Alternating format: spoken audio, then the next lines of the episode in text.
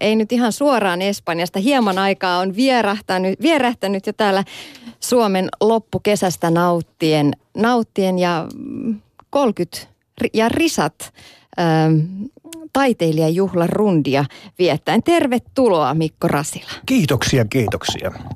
Jätit Espanjan ja tulit alkusyksyksi Suomeen kiertueelle. Miltä elämä maistuu tästä perspektiivistä? No mun mielestä oli kiva tulla Suomeen tapaamaan perhettä ja ystäviä ja mikä tässä on täällä ollut ihan mukavat ilmatkin, mutta kun lähdin koto Espanjasta, niin siellä oli 43 astetta. Että. No se oli ehkä vähän liikaa. Ei, kyllä siihen tottuu. Kyllä siihen tottuu, kun suostuu vaan siihen, että hiki valuu.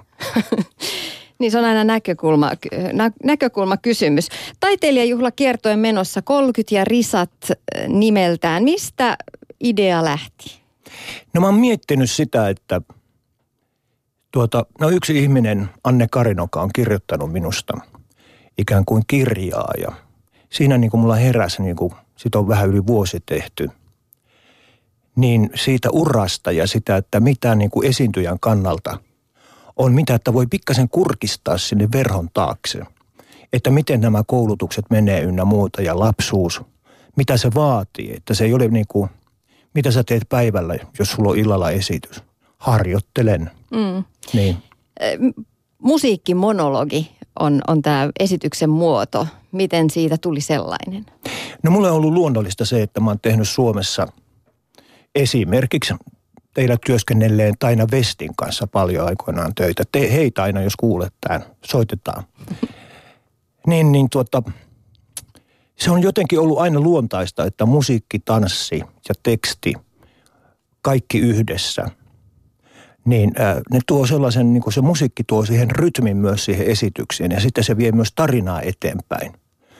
Hyvin paljon kauniita lauluja, jotka niin kuin osa yleisöstä tuntee, osa ei. Tietenkin mulla on espanjalaisiakin biisejä, mutta myös sellaisia, jotka on kansainvälisissä levity- levityksissä mennyt niin aika mariachi, esimerkiksi Antonio Banderaksen biisi, niin sehän tunnetaan ympäri maailmaa. Onko ne kappaleet sellaisia, jotka on kulkenut sun omassa sydämessä, sun omalla matkalla mukana? On. Siellä on hyvin paljon esimerkiksi, onko meillä kolme Isabel Pantojan biisiä. Just tämä surullisen kuuluisa espanjalainen laulajatar, joka kavalsi aika monta miljoonaa ja joutui olemaan linnassa jonkun aikaa, mutta mä veikkaan, että se oli kuin luksushotelli hänelle se vankilassa aika. Mutta hän on huippuesiintyjä ja hänen musiikkiaan on, ja mä oon kääntänyt osan Espanjasta suomeksi. Ja sitten minullahan kulkee tämän kiertojen mukana sellainen taiteilijatar kuin Luna, eli kuu. Ja hän esiintyy myös niin kuin minun baarissani Espanjassa. Ja tuota, se oli jotenkin luonnollista, että Luna lähtee, että mulla, Luna lähtee mukaan, että mulla on hirvittävä hyviä ystäviä, todella hyviä ystäviä ja täällä se ystävyys on vaan syventynyt. Ja voin kyllä kertoa, hyvät kuulijat, että siinä on kova laulajatar ja esiintyjä. Mm, mitä Luna on Suomesta tykännyt? Erittäin paljon. Se näki niin kuin jotakin sillä, että meikäläinen katsoi, että tuohan vanha navetta. Niin se ottaa siitä valokuvia. Ja sitten sauna on sille hirveän rakas. Se pitää saunasta. Se on niin hyvä äänelle ja hyvä jaloille. Ja no kai se onko se, nyt mä näytän käsillä, jos on näin korkeat kannat, niin parikymmentä senttiä, niin kyllä varmaan on sauna mukava sen jälkeen. Niin, jos on korkeat korot, niin se kyllä käy vahvasti sinne jaloille. Se, sekin biisi muuten lauletaan. Almodovaarin korkeista koroista. Oh. Kuinka paljon jännitti nousta näyttämölle kertomaan sit ihan omasta elämästä, omaa tarinaa?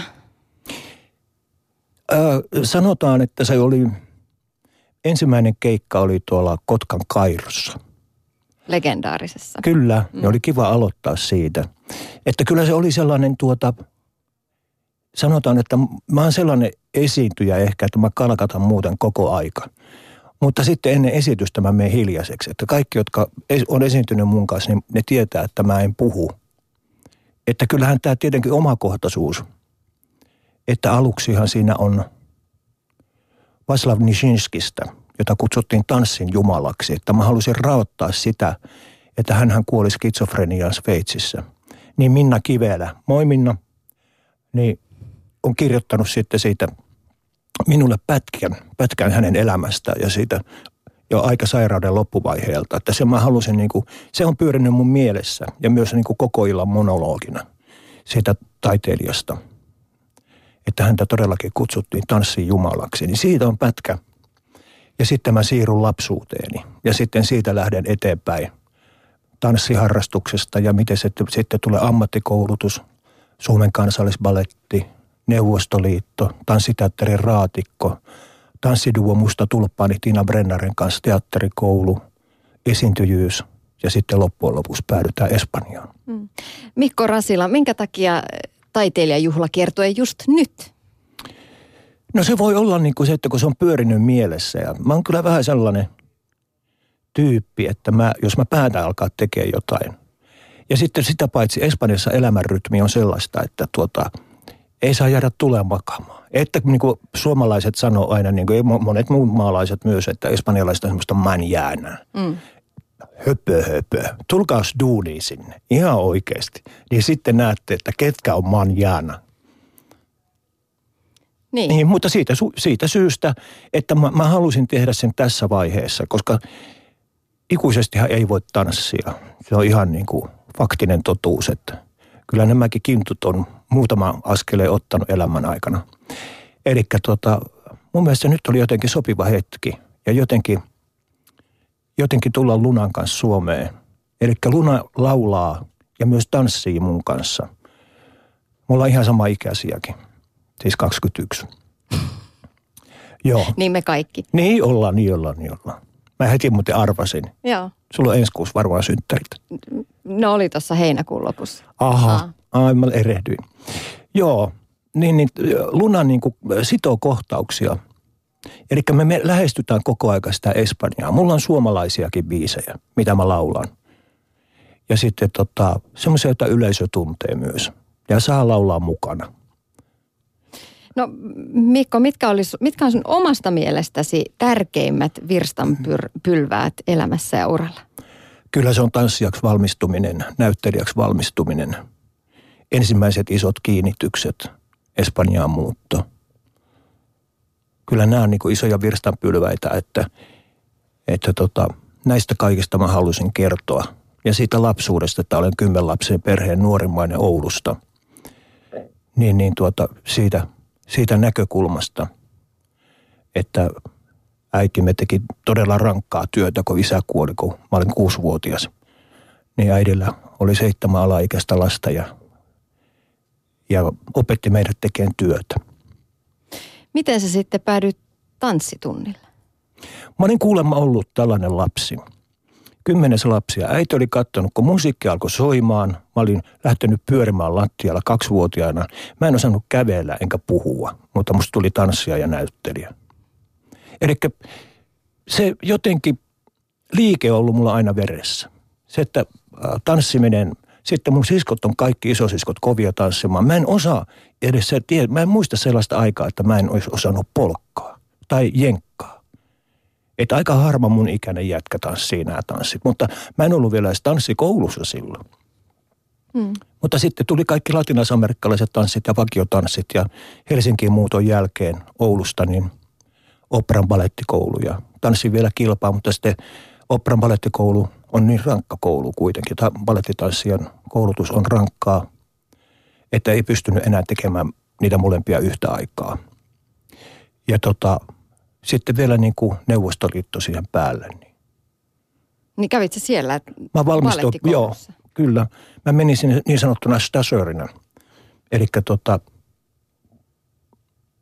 se on niin kuin, tämän, niin kuin viimeinen luokka, että niin kuin vielä valmistellaan. Että mä sain tanssia Kiirovin baletissa, eli Mariskin baletissa nykyään, niin Pähkinäsärkiässä.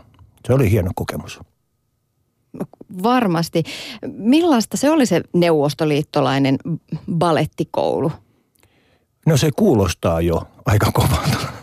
niin, sen se, takia mä sitä kysyinkin. Että esimerkiksi tämä Vaslav Nijinsky valmistui samasta koulusta, mutta se oli Mareski-koulu. Se tuli vallan, vallankumous, niin siitä tuli Kiirovin balettikoulu. Ja aika kova sakki, Anna Pavlovat, Varisnikovit, kaikki nämä on valmistuneet siitä koulusta. Hyvin paljon niin kuin kuuluisia tanssijoita ja sitten minä siellä hännän huippuna. Mutta se tota, koulutus, Sä et lintsaa siellä. Siellä ei todellakaan lintsata. Ei kyllä Suomessakaan saanut lintsata. Mutta siellä oltiin, ne on todella tiukkoja siitä, koska ne haluaa, halus, että mulla on kaikki hyviä.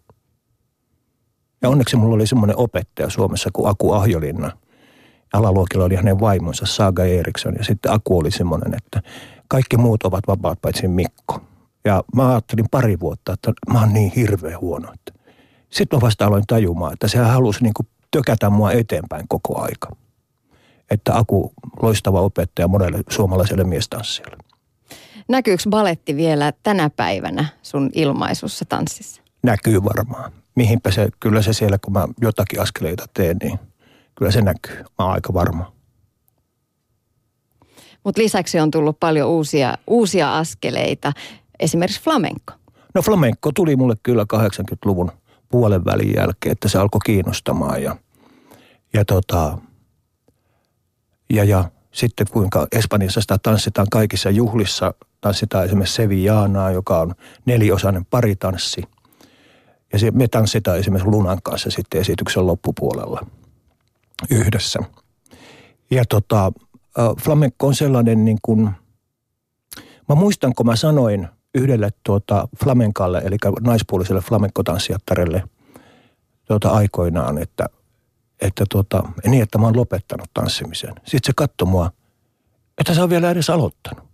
Koska flamenco on sellaista, että mitä enemmän sulla tulee ikää, niin sen, sen tuota, kypsemmäksi tuut ja se tulkinta on niin kuin varmaa.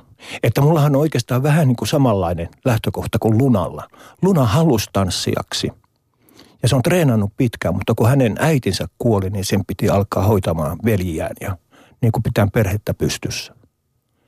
Että, että Luna on hirveän hyvä tanssija. Mm. Myös. Ja teidän askeleet sopii hyvin yhteen. Kyllä, ja huumorintaju. Mutta en kerro mitään huumoria. Mm-hmm. Mikko Rasila, sä oot avoimesti kertonut sun elämästä. Nyt, nyt eh, juhlakiertueella käydään läpi elämän virstan pylväitä. Sä oot kertonut avoimesti, avoimesti esimerkiksi omasta homoseksuaalisuudesta ja rakkaudesta. Ö, oliko aikanaan hankala tulla niin sanotusti kaapista ulos? No mä oon säälinyt, säälinyt aina niitä ihmisiä, kun musta tuntuu, että aina suuri osa näistä heteroista on kaapissa edelleen. Koska tuota, mun mielestä on suhteellisen naurettavaa puhua ihmisten seksuaalisuudesta – koska se on mun mielestä luontainen asia. Mm. Että äitini sanoi, että minua ei kiinnosta, mitä naapurin rouva tekee. Minua ei todellakaan kiinnosta. Seksuaalisuus on jokaisen oma asia. Ja mä oon ihan varma, mä olin silloin murrosikäinen.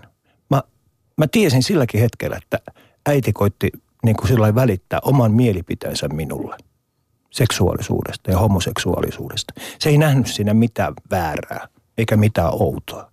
Että ei mulla esimerkiksi perheessäni ole koskaan niin kuin mua katsottu syrjin. Jos joku koitti sanoa, että hei balleriina, joku luokan huono oppilas, niin, niin mä sanoin, niin kuin, että etkö sä nyt ymmärrä. Se on Italiaa. Mä oon balleriino. Maskuliinin ja feminiini. Koitan nyt opetella. Mm. Että ei todellakaan. Olen kertonut sitä aina ja koittanut jopa joitakin haastatteluja antaa, että – että on olemassa paljon nuoria miehiä ja nuoria naisia, jotka eivät uskalla tulla sieltä esille ja ovat herkkiä ja muuta. Niin tulkaa ihmeessä. Maailma on paljon kauniimpi paikka silloin. Mm. Miten sulla menee nyt? Talvella erosit pitkäaikaisesta kumppanista. Onko onnea rakkaudessa edelleen? Mun on pakko sanoa, että on. Kyllä on. Hän on tällä hetkellä Espanjassa ja on kyllä kuitenkin suomalainen. Hmm. Espanjassa, Espanjassa on ja Espanja on vienyt Mikko Rasila sun oman sydämen mennessään jo silloin 80-luvulla ja oot muutamia vuosia asunut siellä Espanjassa. Miksi juuri Espanja? Aa, miten mä vastaisin tuohon? Ja Andalusia. Niin. Se, niin, sekin on myös. Me puhutaan aina Espanjasta, vaikka joo, maahan on täynnä erilaisia kulttuureja. On, on, on. Kastijanot ja katalaanit ja baskit ja mm. että niitähän on kyllä vaikka mitä, mutta se Andalusiaan kertyy ja on kertynyt paljon niin kuin kulttuuritekijöitä. Salvador Dali, Picasso. Jos ajattelee niin kuin flamenco, se on Andalusiasta. Ja, ja jotenkin se tulisuus, rakastaminen, oleminen – kaikki se, mitä Espanja on mulle. Ja jotenkin se andalusialaisten niin kuin sellainen huumori ja tulisuus jotenkin, kun ne on yhdessä, niin, niin kyllä se pullo voi viuhahtaa pää yli, kun sillä koitetaan osua johonkin toiseen ihmiseen. Ja jos ne alkaa kunnolla matsaamaan. Mutta mun mielestä se ihmisten lämpö ja se oleminen siellä on niin hirvittävän, tota, se on kokonaisvaltaista. Että kun mä tulin Suomeen, anteeksi, en halua haukkua suomalaisia. Mulla käy paljon suomalaisia asiakkaita. Varmaan siellä on joitakin kuuntelijoitakin tällä hetkellä. Ne on rakkaita asiakkaita, mutta suomalainen on erilainen Espanjassa. Sen, se hymy on herkemmässä, jutellaan. Kyllä mä monen asiakkaan kanssa jutellut siitä, että oletteko te huomannut, että mä ainakin huomaan sen teistä. Ja sitten kun mä tulin Suomeen, nyt mä en ollut vuoteen käynyt, niin mä katsoin, että miksi noilla kaikilla on bussipysäkillä suupielet alaspäin. Että onko jotakin surullista tapahtunut. Että niin kuin, hei, herätään. Hmm. Niin. Ja se on just Andalusiassa niin kuin se voima ja, ja se kulttuurillisuus ja välittävyys ja kaikki tällainen monilla mielessä, jos puhutaan Espanjasta, niin tällaiset turistikeskukset, ehkä vähän jopa rumasti sanottuna turistihelvetit. Millaista on asua siellä ihan, ihan paikallisena asukkaana? No mulla on esimerkiksi mun koti on sillä tavalla, että se on Avenida de Mijas Fuengirolan keskustasta. Ää, mulla saattaa mennä niin kuin, jos mulla on vapaa päivä, siis mikä se on. Mutta siis tota, niin siellä on kaikki on espanjankielisiä, että siellä kuulee toistokieltä ihan hirveän harvakseen. Ja ne kaikki hotellit on aika paljon kauempana. No baarissa mulla käy sitten suomalaisia mukavia asiakkaita. Täytyy pääasiallisesti kaikki on mukavia. Ja sitten mulla käy monta muuta tota, maalaista ihmistä siellä. Että kerran mä nauroin, että mulla oli, mun piti puhua neljää kieltä baaritiskillä. Ja sitten mä aloin puhumaan ihan väärinpäin kaikille, että nyt, anteeksi, minkä kielinen sä olit? Mutta se Espanjassa asuminen, musta on kiva se myös, että mä voin auttaa. Että jos mä kuulen kadunkulmassa, että vaikka niin kaksi suomalaista naista on siinä, että missä se ja se paikka on, niin mä sanon, että anteeksi, voinko mä kertoa teille, että te menette tuosta suoraan ja käännytte oikealle niin perillä. Ootko törmännyt sellaisiin tilanteisiin, kun suomalaisturistit luulee, että kukaan ei ymmärrä Suomea ja he keskustelevat keskenään ehkä hieman arvioiden? No silloin aikoinaan, kun mä olin yhden kaverin kanssa uimarannalla ja täytyy sanoa suoraan, että meillä oli kauhea krapula. Ja tota, sitten oli suomalainen perhe, molemmat maattiin niin kuin vatsallaan ja aika paha olo. Ja se oli, se oli sunnuntai ja sitten tota, sitä perhe siinä, niin kuin se mies alkoi selostaa niin kuin kaksi lasta ja vaimo oikein niin kuin tavallinen suomalainen perhe.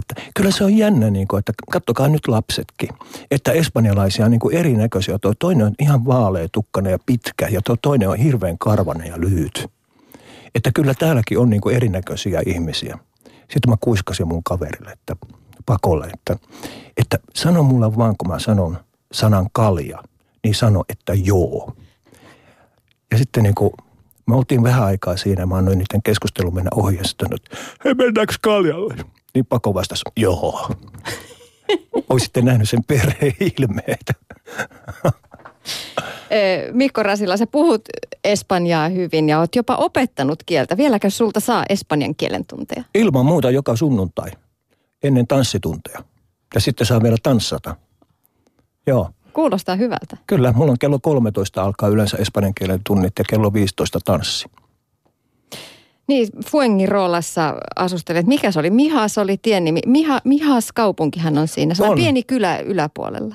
Se on Mihas Pueblo. Pueblo. Mutta, joo, joo, ja sitten on Mihas Kosta. Mä asun Mihas Kostalla. Että siinä on justiinsa sillä missä mä asun. Martin Buendia. Siinä on, se on tämmöinen iso kuntokeskus siinä alhaalla jonne mulla muuten on kortti ja olen muuten käynytkin siellä useita kertoja. Niin tota, niin, niin se on suoraan yksi tie, kun ylitetään. Toisen tien toisella puolella, jos ajattelee suojatietä, siellä on Fuengirola. Ja sitten kun menee suojatien yli, on Mihas. Mä asun Mihaksen puolella. Et se on vaan niin kuin, johonkin se raja vedetään. Sitten niin kun siitä mennään eteenpäin ylös, niin Mihas kostaan siinä, mutta sitten kun nostaa vuorille, niin siellä on Mihas Pueblo. Kyllä, ja sen se muistelin kylä. olevan valkoinen, kaunis, ihana, on, viehättävä on, kylä. Joo, joo, se on kaikki suosima turistien ja on, kyllä mäkin siellä saatan käydä niin kuin sunnuntaisin lounaalla tai jotain tai niin kuin opetusten jälkeen.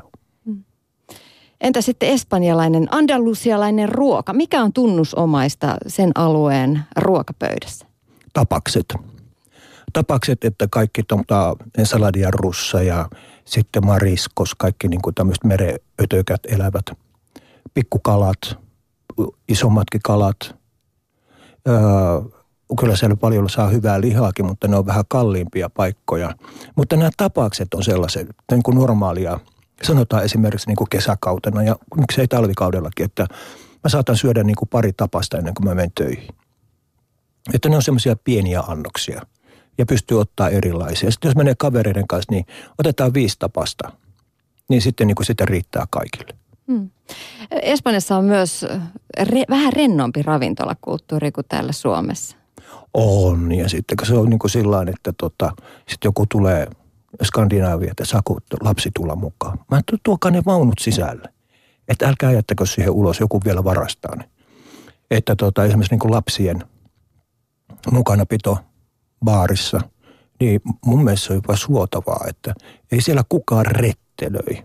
Ainakaan meidän baarissa ei siellä, ei siellä sellaista ole. Ja ja sitten se on sillä tavalla, että sitten kun joillakin on hauskaa, ne äityy tanssimaan ja mä vielä komennan tanssimaan, mä saatan mennä itse mukaan tanssimaan. Sitten niin kuin moni saattaa sanoa, että laulan Mikko pari laulua. Okei, mä laulan, otan mikrofonin ja laitan taustat päälle ja lähden laulaan. Eli se on oikeasti vähän se bar mask. Niin se maskhan tar- tarkoittaa naamiota. Niin, niin tota, siellä saattaa tapahtua vaikka mitä kivaa illan aikana. Ja siellä on tapahtunut tosi hauskoja asioita. Ja sitten tämä haluan sanoa, että esimerkiksi Lunan mä tapasin niin, että baari oli just avattu, niin kuin se oli muuttanut Suomesta. Niin, niin tota, Espanjassa tullaan kysymään töitä. Eli niin kävellään baarin sisälle ja Luna sanoo mulle, että tuota, puhutko Espanjaa? Puhun. Ää, saisinko mä laulaa täällä? Sitten mä sanoin, että joo, mutta mun pitäisi varmaan kuulla ekana, että sä laulat. Ja sitten mä laitoin mikki auki ja saattoi omat niin kuin, tota, taustanauhansa. Ja sitten se alkoi laulaa ja mä annoin laulaa sen noin 10 sekuntia. Ja sitten mä sanoin, että poikki. Sitten se, sillä oli outo ilme. Aha, joo, joo, kyllä mä ymmärrän. Mä sanoin, että mä luulen, että sä et ymmärrä. Onko sulla almanakka mukana? Että nyt katsotaan, katsotaan sun esiintymispäivät. Ja siitä lähtien hän on esiintynyt ja sillä me ollaan tutustuttu tosi hyvin. Mm, mikä sun mielestä on parasta Espanjassa aurinkorannikolla siellä Andalusiassa? Kyllähän se on niin kuin puolet vuodesta se lämpö ja toinen puoli sitä kosteutta, mutta ei se oikeastaan ole muutaman kuukauden se. se. Mutta mä sanoisin niin kuin semmoinen, siellä tuntee itsensä jotenkin vapaaksi. Jotenkin sellainen, että ää, ei mennä ihan kaikkien niin kuin pilkkujen ja pisteiden mukaan. Et kaikista asioista voi neuvotella ja espanjalaista rakastaa. Niin kuin monta kertaa tapahtunut niin, että mä oon ollut kahvilassa ja sitten tota, vaikka niin joku mun siskoista soittaa, niin sitten ketkä siellä huutaa niin hirveästi. Mä täällä istuu vain kaksi naista mun lisäksi. Mutta ne saa semmoisen meteli aikaiseksi oikeasti. Se on, mutta siihen tottuu. Se oikeasti tottuu. Sen voi ajatella, ajatella sillä lailla, että jumalauta nuo huutaa. Mutta ne puhuu ihan oikeasti sitä, että mitä ruokaa ne on laittanut hmm. tällä tavalla. Joo, ja jollain tavalla se rento meininki, itse muistan sellaisenkin tapahtuman, että oltiin siellä. No tämä oli siis Barcelonassa, vähän toisella puolella Espanjaa, mutta ravintolasta, ravintolaan saatettiin viedä oma tarjoiluastia, joo. jonne saatiin ruuat mukaan ja vietiin kotiin. Joo, joo, ihan normaalia. Kotona. Joo, joo. Sekin on niin kuin ihan, ei, ei, ei olisi tullut mieleen. Me oltiin vähän silleen, että olisiko teillä jotain takeawayta. Niin, niin, mutta ei se, missä teidän astiat on?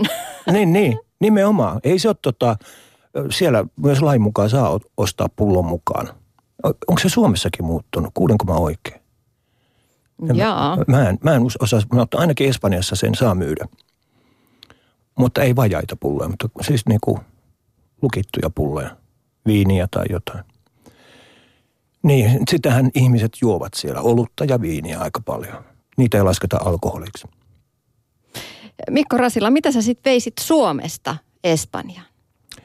No se on ihan hirveän perinteikästä.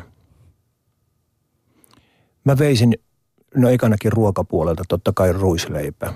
Salmiakkia mä tarvin hirveästi, koska mä syön niistä itse suurimman osan, vaikka mulla on verenpainetauti ja mä en saisi syödä. Ja sitten tota, lopuista mä teen salmiakki vodkaa, kun siellä ei kosken korvaa sillä jolle. Ja tyk- espanjalaiset tykkää salma, salmareista. Ihan oikeasti. Ne menee aina kuin kuumille kiville. Onko sulla sitä juomaa sitä? On. Jääkaapissa kylmässä. Menee. Ja tota, no ru- ruisleivan mä sanoinkin ja saunan veisin mielelläni. Pari hyvää kaveria. Joo, pari perheenjäsentä. Semmoista niin kuin ihan normaalia. Että joita, sitten on kummallinen tämmöinen, että siellä saattaa yhtäkkiä tehdä mieli lenkkimakkaraa, jota mä en siis Suomessa syön. Niin yhtäkkiä, että voi vitsi, kun mulla olisi HK-sininen tässä. Ihan, ihan niin kuin pöliä. Hapankorppu. Sitä tekee mieli. Espanjalaiset on niin hirveän kovia syömään vaaleita leipää. Millainen sitten on suomalaisyhteisö siellä aurinkorannikolla? Siitä kuulee aina joskus, jos jonkinlaisia juttuja. No, se suomalaisyhteisö on oikeasti vähän tota, enempi siellä Los Policesin puolella. Se on niin kuin siitä mun baarista, niin kuin Fuengirolan keskustasta semmoinen kaksi ja puoli, kolme kilometriä. Ei ehkä kolme, kaksi ja puoli. Niin siellä on sitten Centro Finlandia, jossa mä oon esiintynyt paljon, iskelmäbaari, pienen Jupiter-baari. Sitten tota, siellä, siellä on sellaisia suomalaisia baareja, että mä en ole edes käynyt niissä kyllä koskaan. Et mä oon käynyt niin kuin ovella jossakin, mutta mä en muista edes nimeä. Ja sitten tota siellä kauempana on sitten iso hotelli, Norjasol, jossa on suomalainen niin kuin pyörittää Mar- Marko Levander, ja jossa mä alan syksyllä esiintymään myös. Ainakin joka toinen viikko mä ennen lähtöä soin.